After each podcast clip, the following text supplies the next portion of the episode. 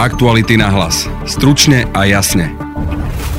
Obušky, ohlušujúce granáty, slzotvorný plyn či gumové projektily.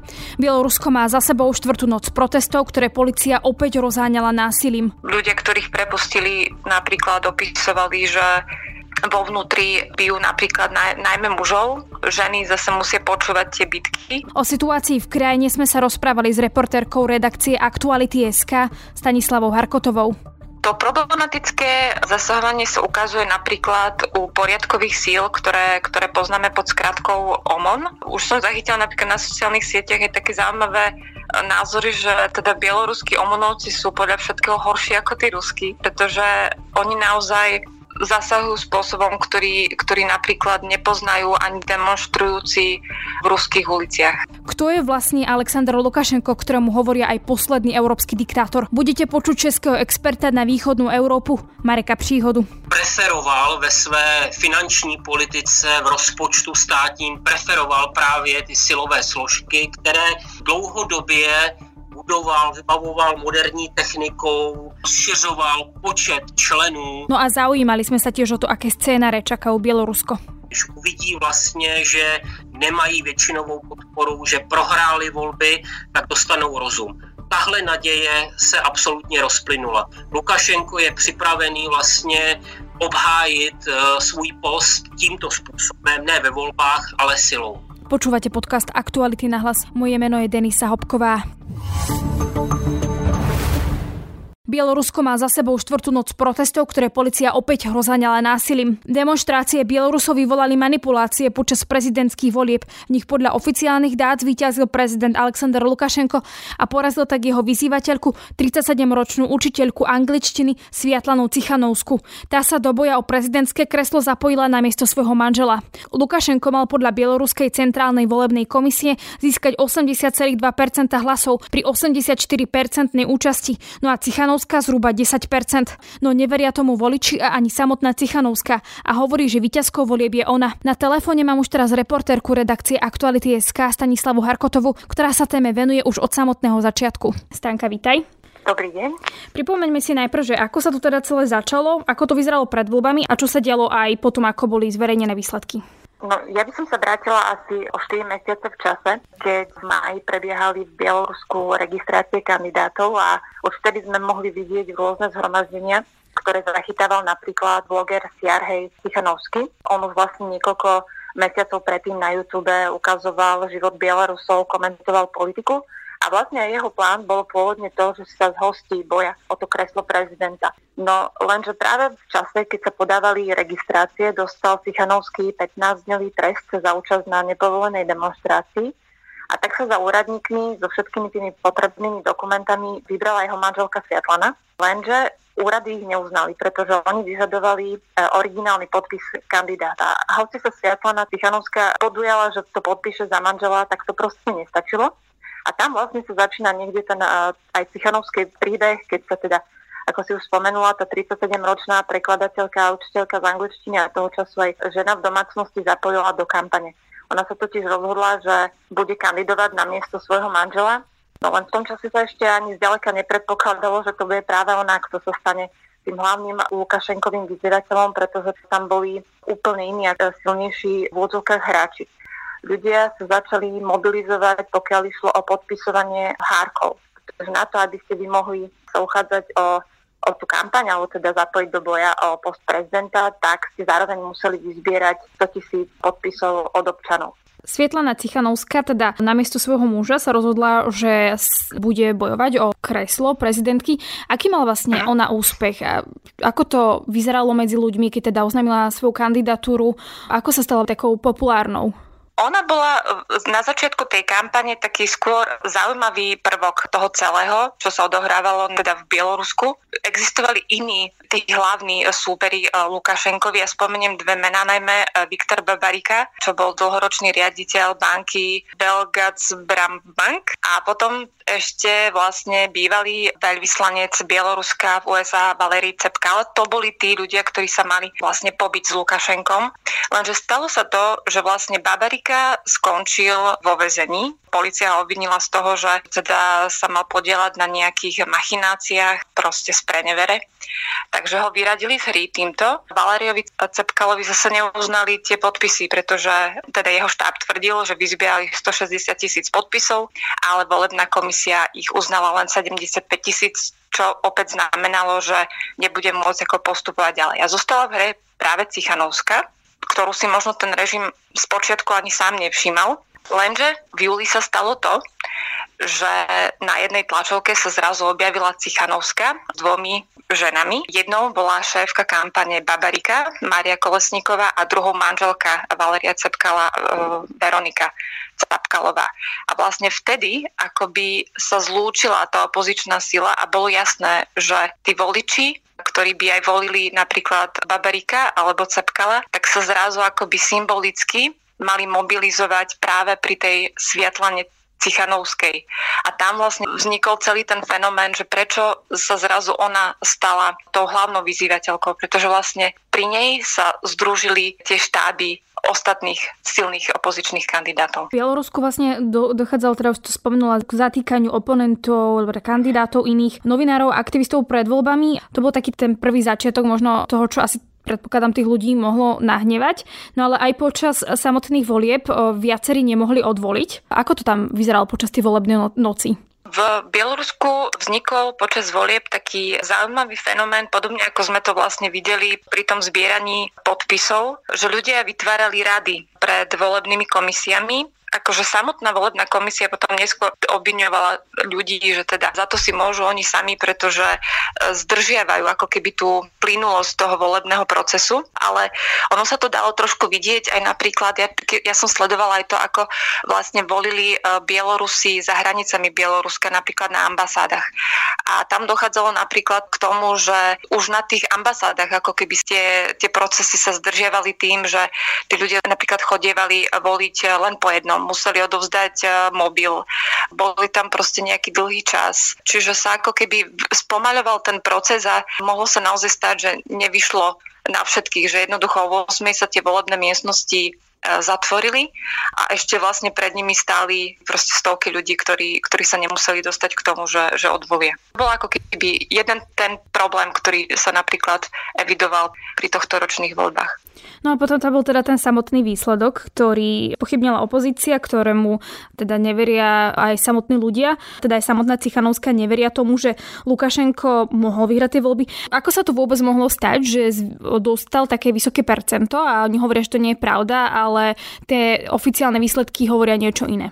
Ono v nedeľu sa najskôr zverejnil taký prvý exit pool, ktorý naznačoval, že teda Lukašenkovo víťazstvo je, je drvivé. On vlastne v tom exit získal nejakých 79,7%, čo sa teda rozhodne tým voličom e, Cichanovskej nezdalo, pretože keď sme videli vlastne tie rady pred volebnými e, miestnosťami, tak sa dalo z nich aj predpokladať, že tí bieloruskí voliči, ktorí teda podporujú opozičného kandidáta, sú natoľko zmobilizovaní, že pokiaľ videli ten prvý nedelný exit pool, kde vlastne Lukašenko mal nejakých 79,7% preferenčných hlasov, tak oni jednoducho nedokázali uveriť tomu, že vôbec niečo také je možné keď, keď bolo jasné, že tá krajina je proste zmobilizovaná a je rozhodnutá proste nevoliť Lukašenka.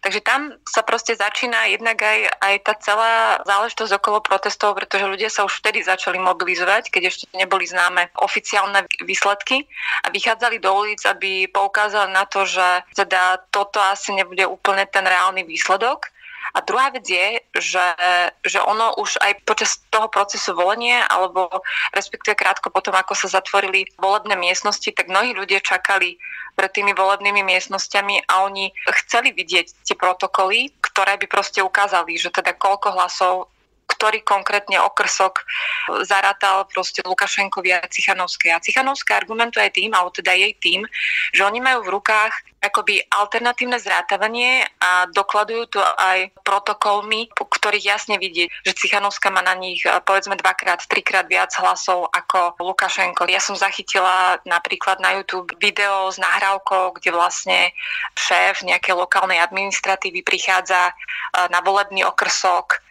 hovorí teda tým tej volebnej komisie, že teda akože sa porozpráva za zatvorenými dverami a on im potom ako vysvetľuje, že teda, že, čo sa stalo. A na konci toho celého vlastne rozhovoru on vlastne požiada členov komisie prepísať e, ten, ten, ten výsledok na, e, v prospech Lukašenka. A vlastne toto všetko akoby hnevá tých Bielorusov, preto aj dnes vychádzajú do ulic, obzvlášť dnes vychádzajú do ulic aj preto, pretože im sa nepáči to, ako sa k ním vlastne ten režim správa z pohľadu tých policajných zásahov, ktoré sú naozaj niekedy veľmi brutálne. Keď to vidíte na, na videách, ako mlátia proste ľudí obuškami, vyťahujú ich z auta, zasahujú gumenými projektilmi, pyrotechnikou, tak si proste tí Bielorusi ako si nevedia, nevedia sa zmieriť s tým, že oni teda ako sa snažia pokojne na tej ulici demonstrovať, že nesúhlasia s tým, eh, čo sa proste odohrávalo v nedelu a štát zasahuje takto hrubo. To už vlastne teraz bola štvrtá noc, keď sa ľudia zišli v uliciach, protestovali.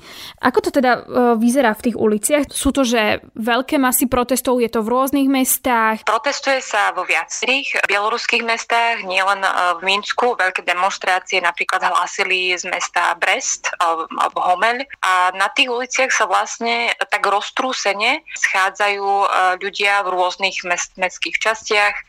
Má to takúto podobu rôznu, sú aj, aj proste protesty, kde, kde ľudia len stoja. Povedzme, e, včera sme mali možnosť sledovať zhromaždenie žien, ktoré sa obliekli do bielých farieb a proste pokojne stáli v Minsku. Tie zásahy, ktoré vidíme na tých videách, oni sú naozaj že brutálne. Je to tak, že policajti alebo teda bezpečnostné zložky e, teda mlátia tými obuškami hoci koho, alebo sú to že skôr ľudia, ktorých nejakým spôsobom provokujú? Ono to vyzerá tak, že tie obušky sa ujdu proste naozaj hoci komu.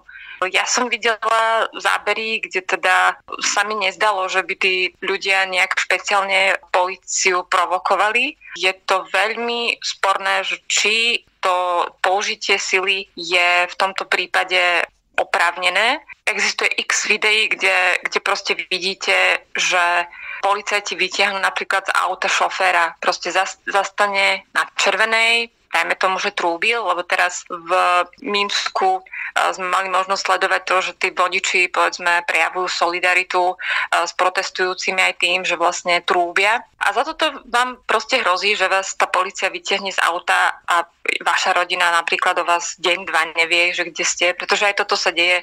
Vy môžete len prechádzať okolo, okolo tej demonstrácie a ten policajt vás môže proste odviesť. Môžete mu vysvetľovať, že teda vy ste len prechádzali okolo, to jednoducho neplatí. Čiže sú aj takéto prípady, kedy, kedy naozaj tam zatiaľ nedochádza k nejakým veľkým stretom. Vyzerá to zatiaľ len na to, že tá policia proste zasahuje, aby čím skôr ukončila to zhromaždenie ľudí Samostatnou úplne kategóriou sú zásahy voči novinárom. Tí kolegovia bieloruskí prichádzajú na to námestie, aby to povedzme nafotografovali, nakrútili na kameru a aj tí končia proste v celách policajného zaistenia. Čiže je to taký zvláštny fenomén, keď proste policia používate donúcovacie prostriedky bez ohľadu na to, že či sú oprávnené alebo nie. To sú bežné bezpečnostné zložky alebo sú to nejaké špeciálne jednotky, ktoré môžu takto zakročiť voči niekomu? To problematické zasahovanie sa ukazuje napríklad u poriadkových síl, ktoré, ktoré poznáme pod skratkou OMON. Už som zachytila napríklad na sociálnych sieťach je také zaujímavé názory, že teda bieloruskí omonovci sú podľa všetkého horší ako tí ruskí, pretože oni naozaj zasahujú spôsobom, ktorý, ktorý napríklad nepoznajú ani demonstrujúci v ruských uliciach. Tam očividne vyzerá ten, ten neviem, či to nazvať pokyn z hora, alebo proste tam ten rozkaz možno nie je, že naozaj treba zasahovať tvrdo a nedopustiť, aby proste tie, tie protesty rástli. Len ja si hovorím stále, že či to nemôže ešte napríklad vyprovokovať, že, že čím násilnejší protest, tak či to nemôže vyprovokovať, že tí Bielorusi sa ešte viac budú mobilizovať, ešte viac ich to nahnevá. Objavili sa aj videá, aj už aj správy, že ľudia prichádzajú, alebo rodiny prichádzajú k tým izolačkám, kde Aha. väznia protestujúcich. Videla som na videách, ako tam plačú, ako vlastne tam volajú po tých o, svojich členoch rodiny. Treba povedať, že v Bielorusku za tých posledných pár dní zatkli približne 7 tisíc ľudí čiže tie policajné stanice sú podľa všetkého naozaj plné. Ja sama som našla údaje z policajnej izolačky Okrestino e, v Mínsku, kde má byť teda podľa tých ľudí, ktorých už prepustili a ktorí opisovali, teda ako to vo vnútri funguje, v jednej cele aj 30-40 ľudí, takže to určite nie je miesto, kde chce demonstrant eh, skončiť a už aj kvôli tomu, že mnohí tí ľudia opisujú, že, že vlastne dochádza k bitkám vo vnútri. Ľudia, ktorých prepustili, napríklad opisovali, že vo vnútri bijú napríklad naj, najmä mužov, ženy zase musia počúvať tie bitky. Maličko je správ, najmä uh, aj kvôli tomu, že vlastne ani tí sami príbuzní často nevedia, že čo sa vlastne s tými ich uh, synmi, mužmi deje. Oni proste čakajú pred tými izolačkami, tam sa potom niekto vyniesie nejaký zoznam, kričia sa mena uh, ľudí, ktorí sú vo vnútri.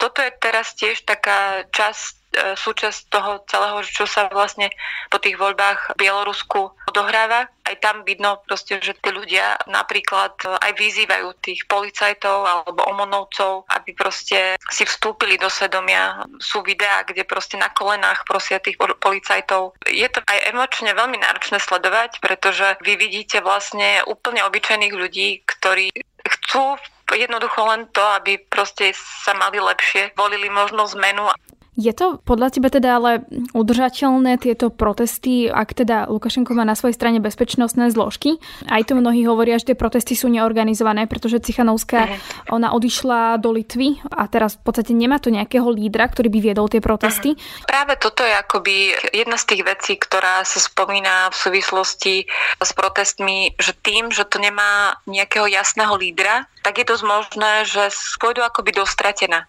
Že možno ľudia sa budú ešte niekoľko dní, niekoľko týždňov stretávať, ale je dosť možné, že, že časom sa to utlmí. Myslím si, že na to sa asi spolieha aj samotný Lukašenkov režim. Sú teraz iniciatívy, zachytila som, že tá opozícia sa snaží akoby vytvoriť nejakú dokonca exilovú vládu. Ťažko povedať, že, že či im to bude fungovať, ako im to bude fungovať. Už len to, že tá Cichanovská z toho, z toho Bieloruska odišla, ona sama tvrdí, že odišla teda dobrovoľne, ale jedno z tých videí, ktoré sa objavilo, tak nasvedčuje tomu, že, že, že to nemuselo byť úplne tak, pretože je jasné aj z toho videa, že jednak to číta z nejakého papiera a druhá vec je, že sa ako podarilo vlastne identifikovať to miesto, kde ona číta a to je vlastne kancelária šéfky volebnej komisie tej ústrednej bieloruskej. Takže vyzerá to, ako by ten režim jej dal možno na výber. Treba si proste uvedomiť aj to, že vlastne jej manžel Siarhej Cichanovský je vo vezení v týchto dňoch, takže tam vzniká proste tlak na človeka, jedna, ktorý naozaj nemal možno ani nejaké žiadne politické ambície ešte pred pár mesiacmi a, a ktorý naozaj vhupol do, do sveta takej politiky, ktorá má proste úplne iný charakter, než možno tak, na ktorú sme zvyknutí my tu v Európskej únii. Takže v niečom je aj pochopiteľné, že pokiaľ jej dali na výber medzi nejakým bezpečným modelom a nebezpečným modelom, tak si vybrala ten bezpečnejší. Ona jednoducho do Litvy odišla za, te, za deťmi, ktoré tam poslala ešte pred pár týždňami, pretože sa podľa Cichanovskej štábu objavovali rôzne výhražky, takže to urobila akoby pre bezpečie aj svojej rodiny tým, že zatiaľ nevidíme, že by sa tam proste tvoril nejaký konkrétny líder, ktorý by bol spájaný s tými, s tými protestami, tak je ťažké povedať, že kam sa to teraz bude uberať. Keď Cichanovská, ako si ty spomínala, vyzerala, že možno, že niečo povedala aj pod tlakom, ako to má človek čítať, že ona už nemá záujem o tú moc, o to kreslo? Ja si myslím, že si možno zobrala taký, taký time-out, že jednoducho vzdialila sa od prostredia, v ktorom možno cítila, že na ňu vyvíjajú tlak a uvidí sa časom, že jednoducho na čom sa tá opozícia bieloruská dohodne, pretože ona nie je asi úplne že samostatná, určite sa bude radiť s ďalšími opozičníkmi, konec koncov to, čo už som aj spomínala, že vlastne vedľa nej stáli tie štáby Babarika a Cepkala, takže tam sa podľa mňa časom možno rozdiskutuje nejaký plán, ja predpokladám, že v tej Litve sa to bude proste v najbližších dňoch formovať a čo bude výstupom toho, to ukáže asi až čas tá Tichonovská uh, tvrdí, ono to tak pôsobí, že ona len mala byť tým prostriedkom uh, pre dosiahnutie zmeny. Jej cieľom je prepustiť politických väzňov a zároveň alebo následne na to vypísať nové voľby. Čiže ona ako keby dáva najavo, že síce ste ma zvolili, ale ja som len prostriedok, ktorý vám umožní potom zvoliť si nového prezidenta už tým demokratickým spôsobom. Ale hovorím, to asi ukážu tie najbližšie dni, na čom sa vlastne tá bieloruská opozícia dohodne alebo nedohodne. Ďakujem, to bola redaktorka Aktualit Stanka Harkotová. Ďakujem, pekný deň. Na to, čo všetko sa môže v najbližšom období v Bielorusku odohrať, na plány Lukašenka, vývoj demonstrácií, ale aj na vzťahy bieloruského prezidenta s ruským prezidentom Vladimírom Putinom sa budem pýtať českého experta na východnú Európu z Filozofickej fakulty Karlovej univerzity v Prahe, Mareka Příhodu. Vítajte. Dobrý den. Vysvetlíme si asi najprv, alebo si približme, že kto teda je Aleksandr Lukašenko, aká je jeho história.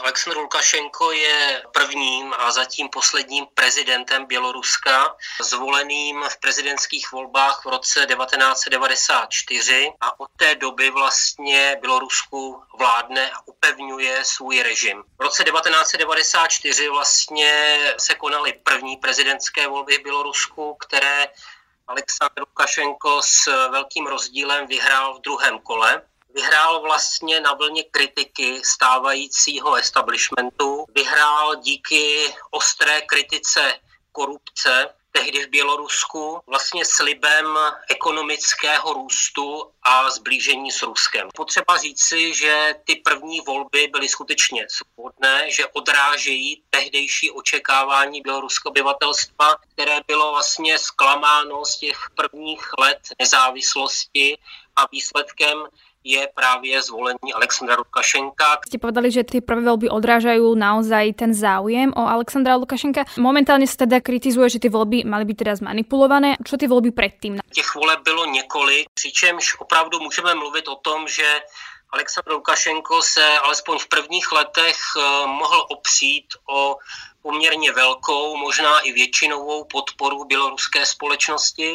Nějakým způsobem jeho politický styl, jeho zahraniční politika, jeho vystupování a samozřejmě i jisté ekonomické úspěchy, které později se objevily, tak samozřejmě mu zvyšovali popularitu. Nicméně postupujícími léty stále tedy sílily represivní mechanismy jeho vládnutí a opravdu ta míra svobody, těch, těch svobodných voleb začala rapidně klesat, takže můžeme mluvit o tom, že vlastně všechny volby, které se odehrály po roce 94, byly ve větší či menší míře zmanipulované a reálně neodrážejí vlastně nálady běloruské společnosti. Momentálne tá situácia v Bielorusku je po tých posledných voľbách veľmi vyhrotená. Vy aký vidíte teda scénáre tej krajiny? Myslíte, že majú tie protesty naozaj šancu vôbec oslabiť teda Lukašenka? Tak je asi potřeba říci, že vlastně Lukašenkův režim byl na tento scénář připravený. O tom svědčí ty poslední události. Ty protesty, které vidíme dosud v té formě vlastně jakýchsi skupinek protestujících na ulicích v různých městech Běloruska samozřejmě sami o sobě režim svrhnout nemohou. Nemohou ho ani nějak zásadně oslabit. Je evidentní, že e, režim je připravený nasadit veškerou represivní sílu proti demonstrantům. Nevidíme ani to, na co spoléhala část opozice a část běloruské společnosti, že vlastně pokud se ukáže, že Lukašenko nemá tak velkou podporu, tak Eh, část, možná i většina silových složek přejde na stranu demonstrantů. Toto nevidíme. Nicméně samozřejmě s pokračujícím násilím a s předpokládanou radikalizací vlastně těch protestů a zároveň i s příchodem jakýchsi nových forem protestů můžeme očekávat vlastně některé zásadní dopady pokud bychom si dali otázku vlastně, co by se muselo stát, samozřejmě za prvé by musely být ty protesty masovější, organizovanější a měly by asi zasáhnout vlastně fungování státu. Čo podľa vás prežíva teraz prezident Lukašenko a na čo sa on vlastne spolieha? Že spolieha sa na tie bezpečnostné zložky, že kým ich má, tak je všetko v poriadku? Bylo to jasné i vlastně dlouhá léta jeho režimu. On preferoval ve své finanční politice, v rozpočtu státním, preferoval právě ty silové složky, které vlastně dlouhodobě budoval, vybavoval moderní technikou, vlastně rozšiřoval počet členů těch, těch silových jednotek. Bylo jasné, že ty silové jednotky jsou připravené vlastně k, k zásahu proti ozovkách vnitřnímu nepříteli a zároveň chci zdůraznit to odhodlání použít ty brutální sílu. U části demonstrantů nebo u části opozice předtím byla naděje, že klíčové slovo bylo, že vláda Lukašenko přijdou k rozumu dostanou rozum. Když uvidí vlastně, že nemají většinovou podporu, že prohráli volby, tak dostanou rozum.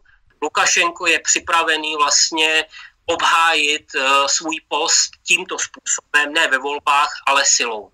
Je podľa vás reálne, že by stratil nejakú podporu tých sílových zložiek, že by si povedali tí pracovníci v tých bezpečnostných zložkách, že nebudú, nebudú teda silou zasahovať proti tým demonstrantom, lebo videli sme niekde aj videa alebo správy, že niektorí pracovníci bezpečnostných zložiek skôr boli na strane tých demonstrantov. Bolo pár takých príkladov. Správně říkáte, že šlo o několik eh, příkladů, nejde o masovou záležitost. Samozřejmě z těch prvních dnů protestů vidíme, jak eh, někde třeba policie složila své štíty a odmítla zasáhnout proti demonstrantům, ale opět šlo o nějakou specifickou situaci, ale zatím se ukazuje, že ten přechod na stranu demonstrantů, odmítnutí poslouchat příkazy, není masové. Naopak zdá se, že eh, se posiluje u části těch speciálních složek, o nich především mluvíme, jakási psychologie kdo z koho. Jo? Tedy v případě, že zvítězí demonstranti, je s námi konec a tak dále. Lukašenkův režim je nucen kromě těch elitních speciálních jednotek vlastně použít vlastně jednotky, které nejsou primárně určeny nějakým zásahům. To znamená, například máme svědectví o tom, že zasahuje dopravní policie a tak dále. To znamená, teď jsem mluvil dosud o těch speciálních jednotkách, které byly vlastně cvičeny, vyzbrojovány a vlastně eh, mají ten hlavní cíl vlastně eh, potlačovat, potlačovat demonstrace, nějaké vnitřní nepokoje. Kdyby mohlo dojít k nějakému, k nějakému vypovězení poslušnosti, je právě u těch jiných vlastně policejních složek, respektive osudným krokem pro režim by se mohlo stát rozhodnutí, stát rozhodnutí nasadit eh, armádu, kteří necítí tak silnou vlastně závislost na režimu a jsou náležitostní. My teda vlastne nevieme, že ako to môže dopadnúť. Mhm. V prípade, že napríklad by to teda dopadlo tak, že Lukašenko to ustojí ten tlak, tie demonstrácie sa nejakým spôsobom rozpustia, ako to bude vyzerať v tej krajine? Ak tam zrazu bude taká veľká masa nespokojných ľudí, ktorí vyšli do ulic, bolo na nich použité násilie, ale museli sa stiahnuť a budú mať prezidenta, ktorého ani nechceli. Čo sa zmení v tej krajine? Ako sa tam bude žiť? pokud Lukašenko tu situaci ustojí, ten obrázek budoucího Běloruska není radostný pokud ty demonstrace potlačí, navíc eh, pokud se bude stupňovat násilí ze strany státního aparátu, tak eh, Lukašenka zřejmě čekají sankce ze strany západu, prohloubení, izolace eh, země, z toho plynoucí, prohlubující se závislost na Rusku. Nepochybně nás čeká další ekonomická degradace režimu, a především velká vlna emigrace z Běloruska, to především tedy vzdělaných, mladých, aktivních lidí. Keď ste spomenuli to Rusko, aké sú tie vzťahy medzi Ruskom a Bieloruskom a medzi Lukašenkom a Putinom? Tak abychom pochopili vlastně e, současné vztahy mezi Běloruskem a Ruskem, podle mě je potřeba podívat se hlouběji do minulosti, vrátit se vlastně k roku 1994, kdy byl Aleksandr Lukašenko zvolen prezidentem. Jak už jsem říkal, byl zvolen s heslem vlastně zbližování, později tedy integrace Srbské. V druhé polovině 90. let byly uzavřeny některé klíčové vlastně smlouvy, Připomínám, v roce 1997 ten proces vyústil v uzavření dokonce svazové smlouvy a opakovaně Lukašenko a opakovaně vlastně Putin se na tuto smlouvu odvolávají. Ty vztahy v 90. letech druhé polovině byly dány i osobními vlastně vztahy mezi eh, běloruským prezidentem a Borisem Jelcinem, tehdy ruským prezidentem, Víme, že druhá polovina 90. let je období vlastně Jelcinovy nemoci, jeho očekávaného odchodu a ze strany Lukašenka nepochybně naděje, že by to mohl být on, kdo by se stal hlavou bělorusko-ruského soustání. Nicméně Boris Jelcin, jak známo, předal moc eh, Vladimir Putinovi a zde už jsou vztahy mnohem komplikovanější. Vlastně pokud se podíváme na 20 let posledních, tak Samozřejmě Bělorusko zůstává ve sféře vlivu Ruska, nicméně o nějakých srdečných eh, vztazích mezi mezi Lukašenkem a Putinem nelze mluvit. Vlastně ze strany Putina tam jednoznačně můžeme mluvit o nějaké neúctě až pohrdání. Ze strany Lukašenka je to kombinace jednak obav eh, z Ruska, z Putina, jednak nějaké snahy se vyrovnat něč Putinovi. Čo by teda znamenalo pre Putina, ak by, ak by teda Lukašenko už viac nebol prezidentom? Celá jasné, že jakékoliv jiné řešení, kromě Lukašenka, představuje za prvé velkou nejistotu pro Kreml a za druhé samozřejmě předpokládejme, že v jakékoliv z těch variant to bude znamenat, že se uzavírá cesta nějaké přímé integrace eh, Ruska a Běloruska, což je téma, které vlastně v poslední době otevírá prezident. Ale situácia asi momentálne skôr taká, že teda Putinovi vyhovuje teda aj to, že Lukašenko je momentálne oslabený? Rusku by vyhovoval oslabený Lukašenko, Lukašenko, který čelí sankcím ze strany mezinárodního společenství, izolovaný Lukašenko, který vlastně musí hledat podporu v Rusku, eh, které samozřejmě tuto eh, podporu podmíní pokračováním vzájemné integrace. Pro mm-hmm. Putina vlastně uh, Lukašenkův pád nebo politická změna má několik negativních důsledků. Za prvé tedy musíme si uvědomit, že prezident Putin ve své politice vlastně prodává ruským obyvatelům zahraničně politické úspěchy a samozřejmě ztráta nejbližšího spojence na posovětském prostoru, o kterém představitelé Ruska mluví jako o své zájmové zóně, je samozřejmě velkou, velkou ranou. A druhá věc, kterou nesmíme podcenit, je vlastně i reakce ruské společnosti, která vnímá Bělorusko jako blízký velice stát, jako přátelský stát a vlastně sleduje ty protesty. Jak eh, mluví tedy o těch protestech ruská opozice, eh, samozřejmě můžeme sledovat eh, vlastně ty protesty i z hlediska budoucího vývoje v Rusku a možné změny režimu tam. To znamená, samozřejmě nejméně ze všeho eh, by si Putin přál vítězství těch demonstrantů na ulicích, protože samozřejmě tohle by mohlo být pozbuzení pro jeho vlastní domácí opozice. Lukašenka vyzvali k tomu, aby aj aby teda nebolo to násilie na uliciach, ale aj aby sa vzdal toho postu prezidenta. Minimálne sa hovorí o sankciách. Myslíte, že toto vôbec môže niečo ovplyvniť v tom, čo, ako sa Lukašenko zachová, alebo jemu to môže byť že úplne jedno, lebo on vlastne rozhodne podľa toho, ako chce on, alebo sa skôr pozerá na to Rusko, než na to, že čo ten západ vlastne uh, hovorí. Pokud mluvíme o nějakém krátkodobém dopadu na ty události, tak samozřejmě tam eh, ten dopad je minimální. Spíše, spíše to může pomoci samozřejmě ta mezinárodní podpora, eh, může pomoci psychologicky těm protestujícím. Kašenko jasně demonstroval, že se nebude ohlížet na mínění tedy západu. Dal jasně najevo, že nehodlá vyjednávat s těmi protestujícími. Pokud se mluvil o nějakých dlouhodobých dopadech, tak samozřejmě pokud tedy mezinárodní společenství sáhne k nějakým sankcím, tak samozřejmě tyhle věci povedou ekonomické stagnaci a samozřejmě růstu nespokojenosti. Na jiných kontinentech vidíme, že vlastně podobné režimy i za situace třeba, kdy se jim ekonomicky nedaří, jsou schopny s pomocí hrubé síly, manipulací a tak dále existovat poměrně dlouho. No a to je z dnešného podcastu všetko. Vypočuť si nás môžete cez Spotify a ďalšie podcastové aplikácie. Ak radi počúvate naše podcasty, môžete nás podporiť prostredníctvom našej služby Aktuality SK+. Na dnešnom podcaste spolupracovali Stanislava Harkotová a Tatiana Škultétiová. No a už pekný zvyšok dňa žela Denisa Hopková. Aktuality na hlas. Stručne a jasne.